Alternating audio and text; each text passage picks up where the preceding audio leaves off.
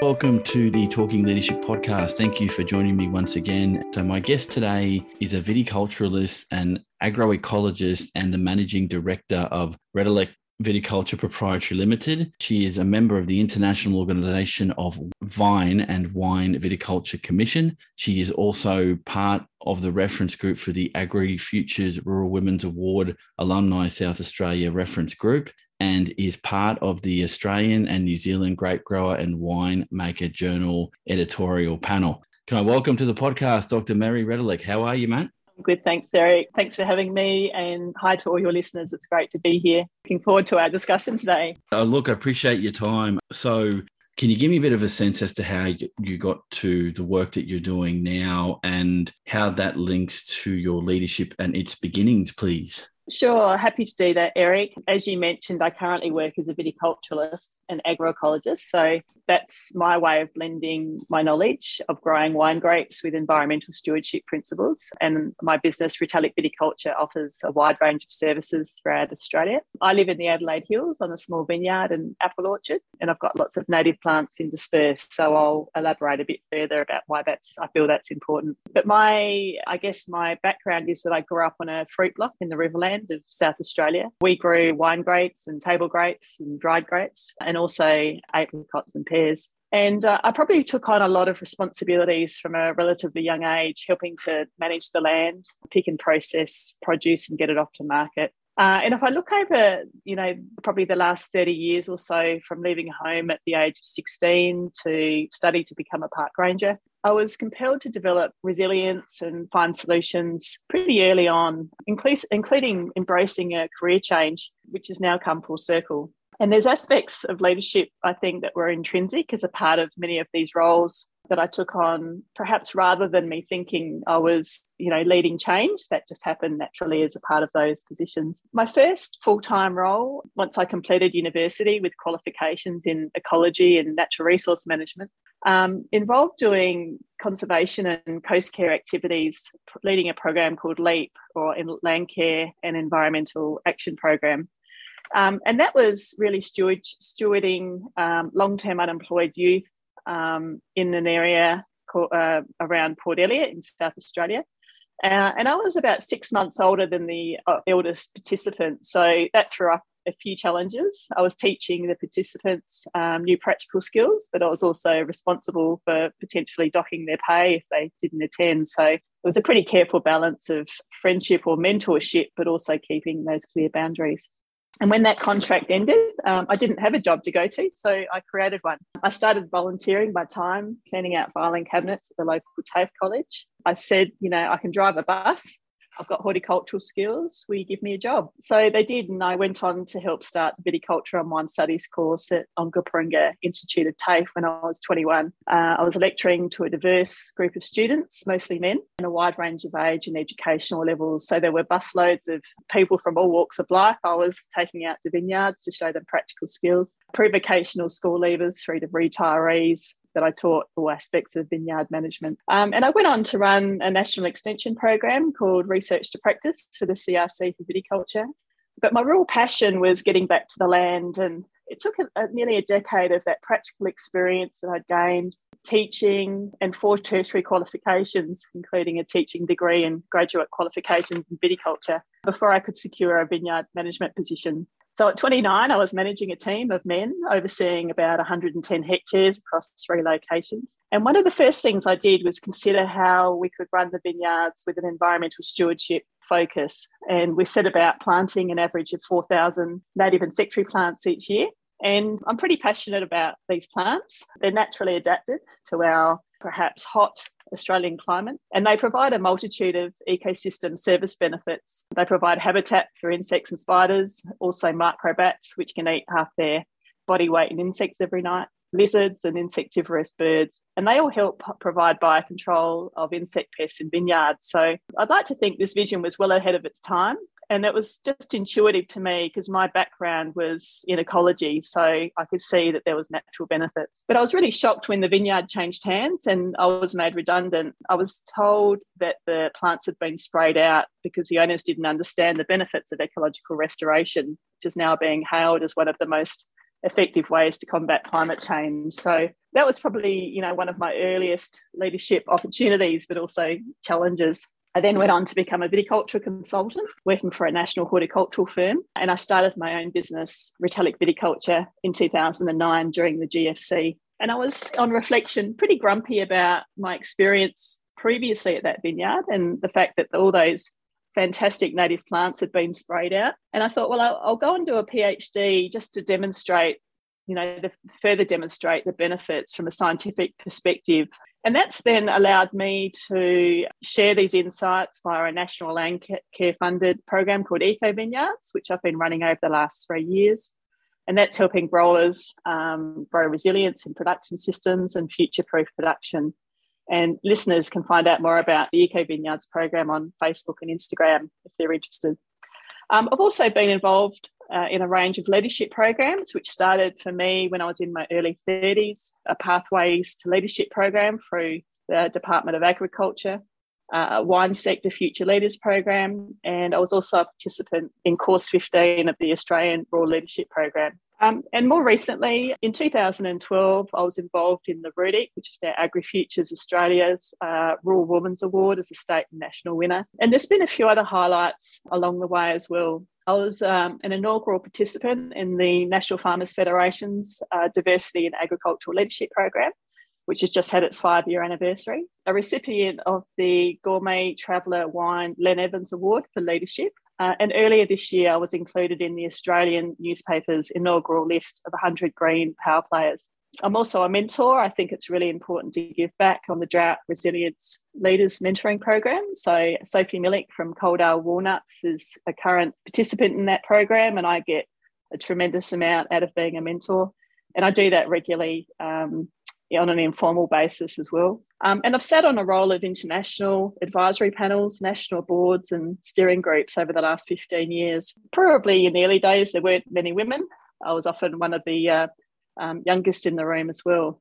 Um, and I guess throughout this time, there's a few themes that have emerged for me. Um, I made my own luck, which I think is preparation meeting opportunity. I'd done the prep and I was I had the skills. I was ready to go when those opportunities presented. I found not only mentors who are really good in terms of challenge doing in a safe environment, but also sponsors, and they're people importantly that can open up doors to opportunities.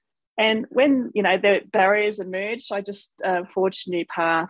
Um, often that involved treading new ground. And as a professional, um, there's also been lots of personal challenges along the way. When I was 30, I nearly went permanently blind. So over the course of a year, I had to seek medical treatment, and that was pretty tricky just to be able to keep my job and my eyesight but it's you know taught me some really important lessons as well that managing healthy boundaries is really important. Achieving that work life balance to avoid burning out they're probably lessons i've learned you know the hard way. So that gives you just a little bit of a, an overview perhaps eric of what's brought me to you today almost forgot to ask you the next set of questions. I'm thinking, uh, what, what what can I ask in that that uh, shopping list there of the things that you've done? That's awesome. It's an interesting array of uh, positions from uh, working for yourself to working with others and um, being recognised for the leadership role that you're playing. And although I don't ask, I used to ask about the mentoring side of things. You've kind of answered that question for me in, in the introduction. So that that's really good. And the fact that you're looking to give back uh, is a great thing as well, because um, everyone has issues on the come up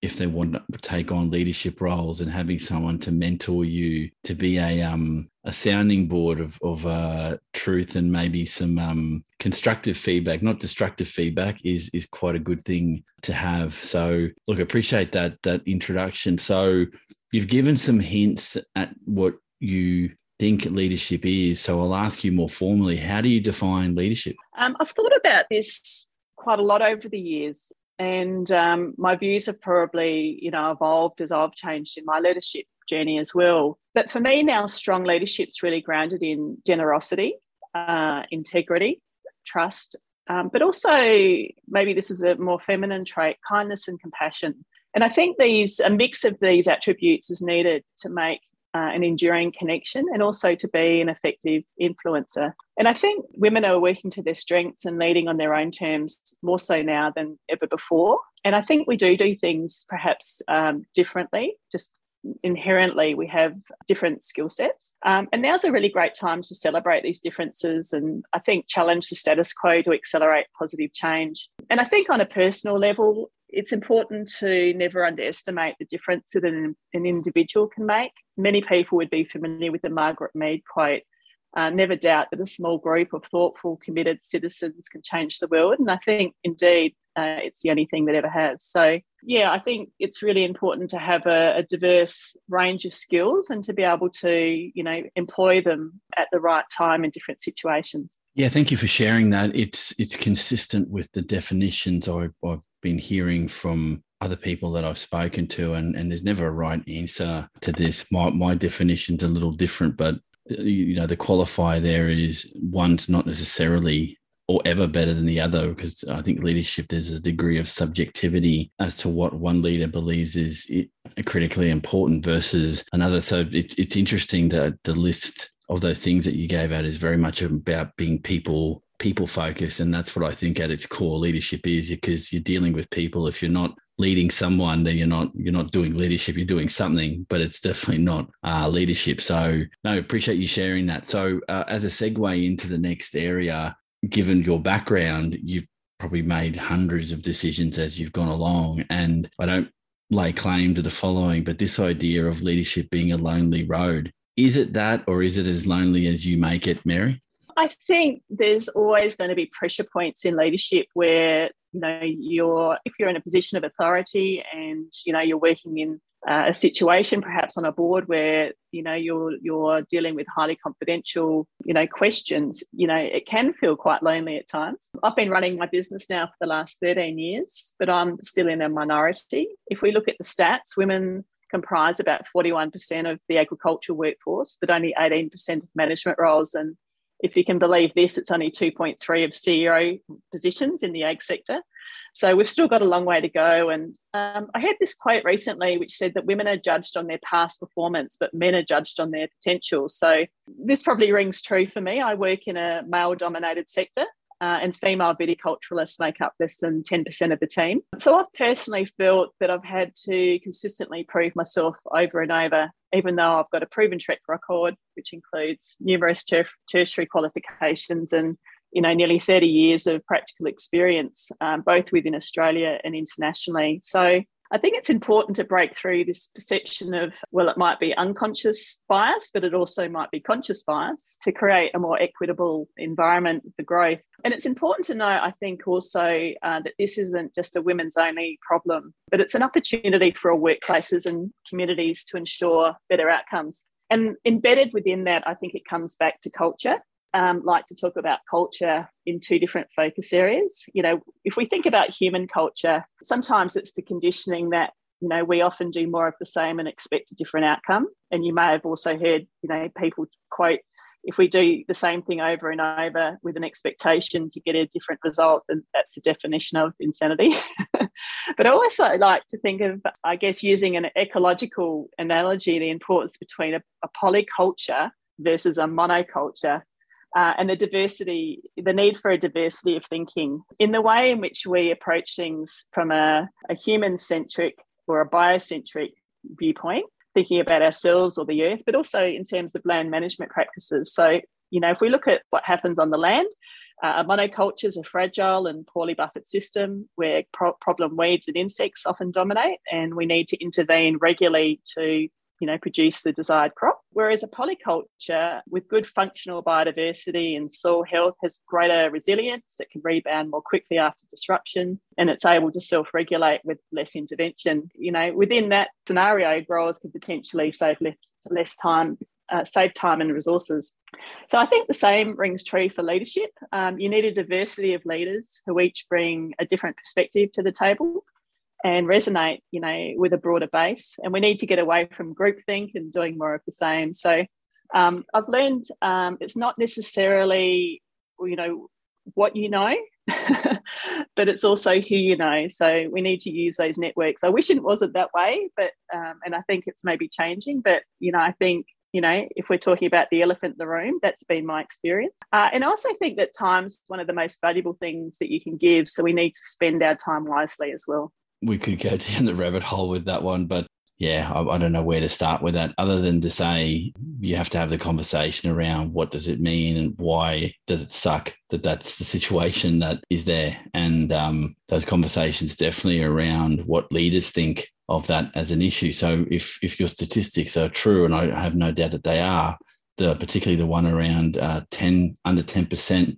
of um, viticulturalists are uh, those in the viticulturist sector are women then why is it a, a 10 90 split? But how, how did we, how did, how did that happen? And how do you make change in that? And that, I guess, is mirrored in other industry sectors. And, and again, we could get down a rabbit hole with that without losing pace here, because I'm very interested in this next section uh, from you about what, how you view the following measuring success now you you talked about being a mentor and in my mind being a mentor is a massive measure of success if you're willing to give back but as a leader, are there other measures of success outside of the KPI of making money that are important to you, Mary? Oh, absolutely, Eric. I think for me, when I think about measuring success, I focus my efforts on influencing to try and create positive change. So I measure that success by my capacity to create a flywheel that generates its own inertia. So creating a structure and people that'll continue to work after you've,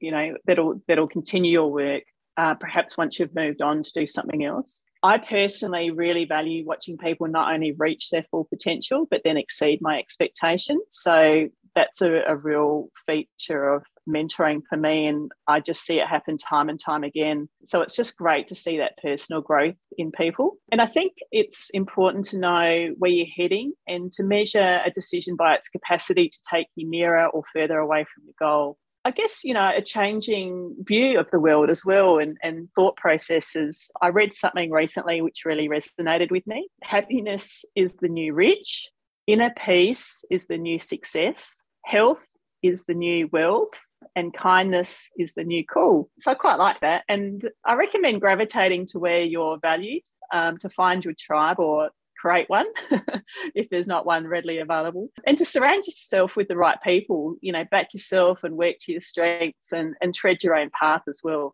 yeah, word, words of wisdom. Creating your own tribe, I think, is often difficult, but I, I, reckon we've got those networks out there. You just don't call them that. So, for example, and, and again, I'm, I'm, sorry to harp on about mentoring, but I think it's quite an important thing. I, I see, also see a lot of value in peer networks, which is a form of net mentoring as well, because I know that the, the mentoring mentee relationship has a certain dynamic, but if you've got people that are at level with you in a peer group that can also give you feedback about what it is that you're doing, I think that complements any mentoring relationships that you might be in. And I've I've always had informal mentors throughout my career, and I've I've never sort of dipped the toe into something more formal just because it's not it wouldn't gel with me. But I think any way you can capture that and be a mentee as well as being a mentor. I think uh, living both sides of that street is important to make you a better mentor if that if that is something that um, that you you want. Now,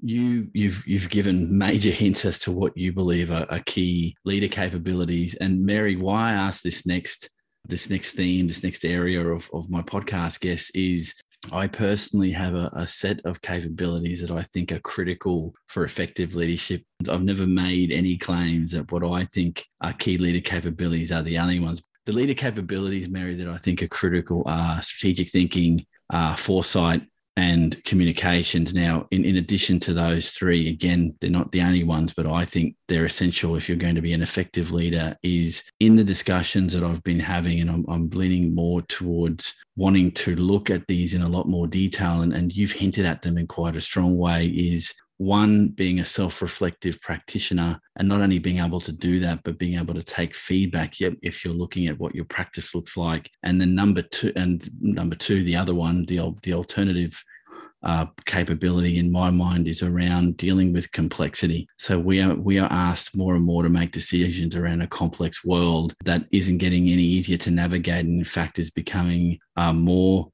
complicated, uh, demanding more quick decisions from people on a regular basis, and I, it's it's blowing my mind that this is coming out in all of the discussions I'm having in one form or another. Someone's throwing out a nugget of wisdom, saying this this is complicated, and we need to be able to deal with it. So that's my thinking around this, and it needs to develop over time. That's my perspective. So for you, Mary, what what for you are critical leader capabilities? Eric, I think you've hit on some really important capabilities, and I think it's also really important to be open and accessible at all times. And I couldn't agree more. We need to expect and embrace the unexpected. it's the only certainty in life at the moment. But if I was going to elaborate on a broader set of capabilities, they're probably just general traits or behaviours, perhaps. I'd say things like build others up and give back. It's important to be seen and heard so others can, I guess, you know, have access to you know fantastic opportunities that are out there. And for me that's around stem science technology engineering and maths but it's agribusiness and primary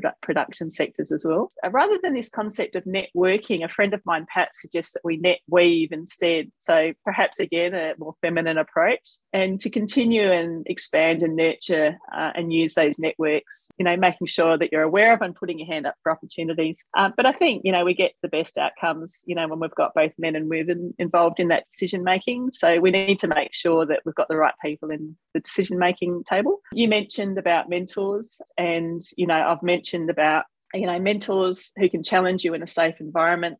Um, but quite often we don't talk about sponsors, and they're the people who can help share their networks and open up those doors uh, for advance advancement. So I think about both mentors and, and sponsors, and I think you know just having a think about why you're in a leadership role in the first place is really important. So it's, I think it's important to really follow your passions and make sure that the opportunities um, that you pursue are aligned with your own personal goals. And, you know, sometimes it's important to ask, you know, is it in my best interest? And it's okay to give ourselves the permission to say no, which I like to think is a complete sentence. You don't need to qualify. And that's around you know creating healthy boundaries and giving yourself the permission to put your needs first. So i think you know in order to be an effective leader we need to also take time out to reflect and recharge look after our health. It underpins everything that we do. And just always be passionate with a purpose and be generous and you know have fun in those in those roles as well you've helped me make my point that although my list is my list, it's not the definitive list. It's not the only set of capabilities, but yeah, the the other capabilities that you mentioned around the the people element is important. But I, I would have to say all of these capabilities that we've discussed and others that you can add to the list all have a people element in them. So if you're looking to possible futures, you want to take people with you. So people are at the core, I think, of visioning, whether it's for for a profit or a not-for-profit space, whatever space that you're working in, doesn't have to be in your chosen career. It could be for a school, it could be for a community group. You're doing it because you want to help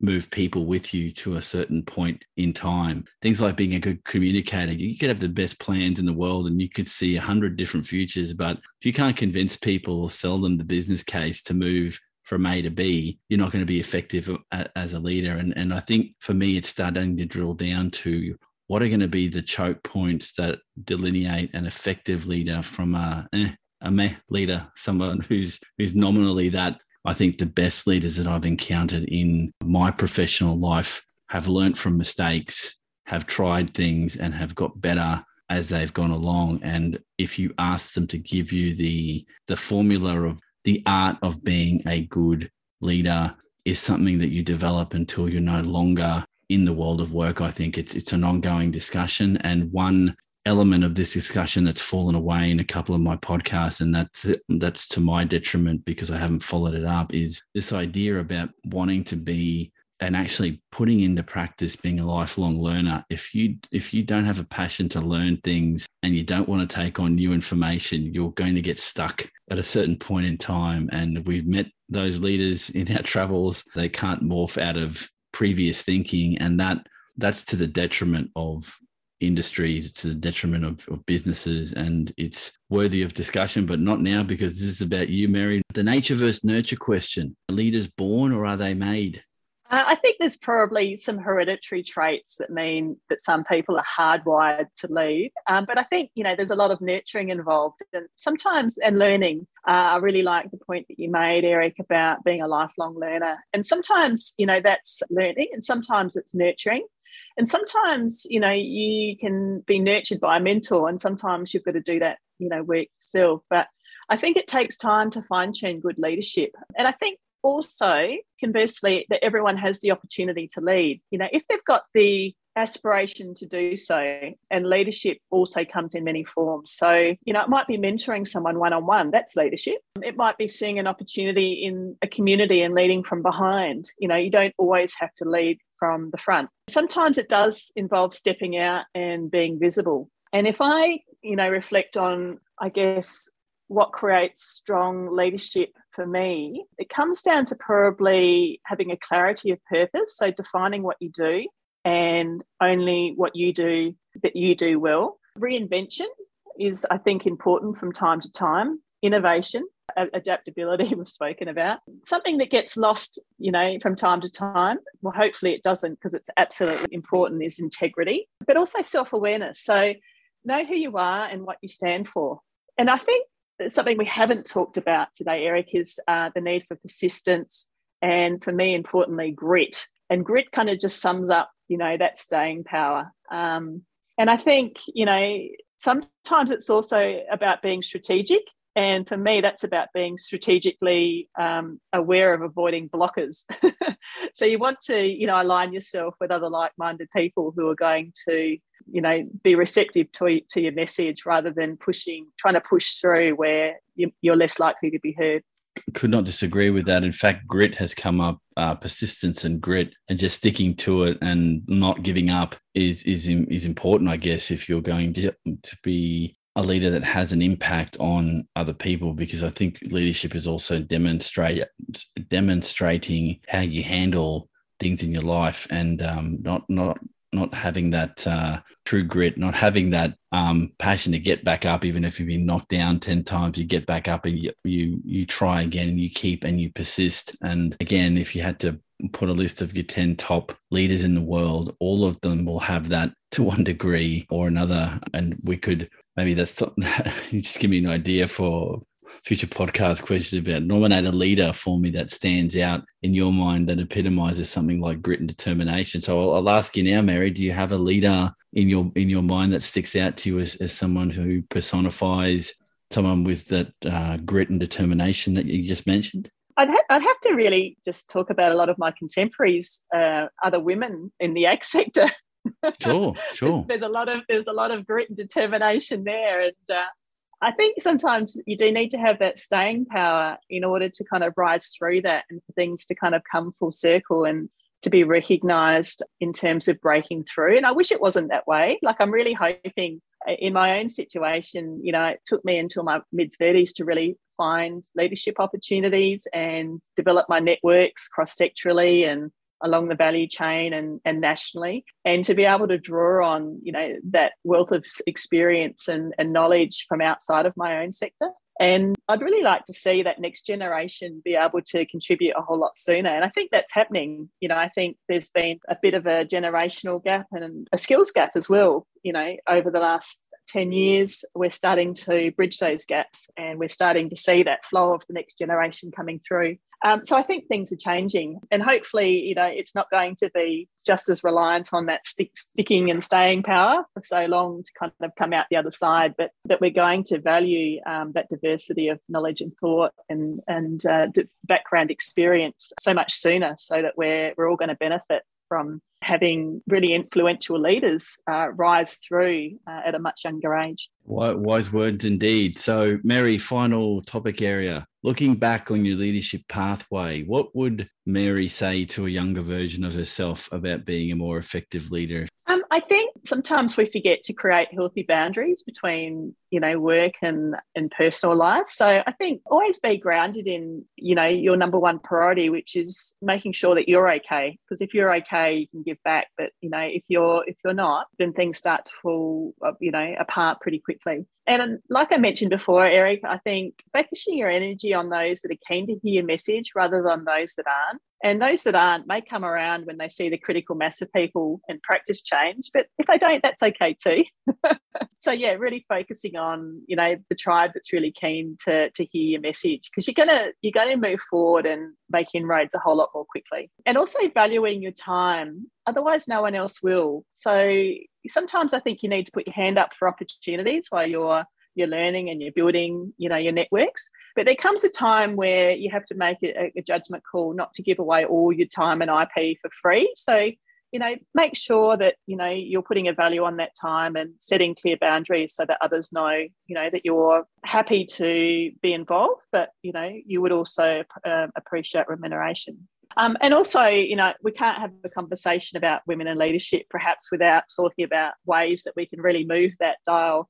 And there's been, you know, a lot of discussion around quotas, and it's quite a divisive conversation quite often. Um, but I think the reality is to balance businesses, we need to overbalance towards women. You know, the playing field isn't equal or equitable. And sometimes quotas are the fastest and the surest way to achieve uh, equity sooner. So I always think a vote against quotas is a vote for a hundred year plan. Like who wants that?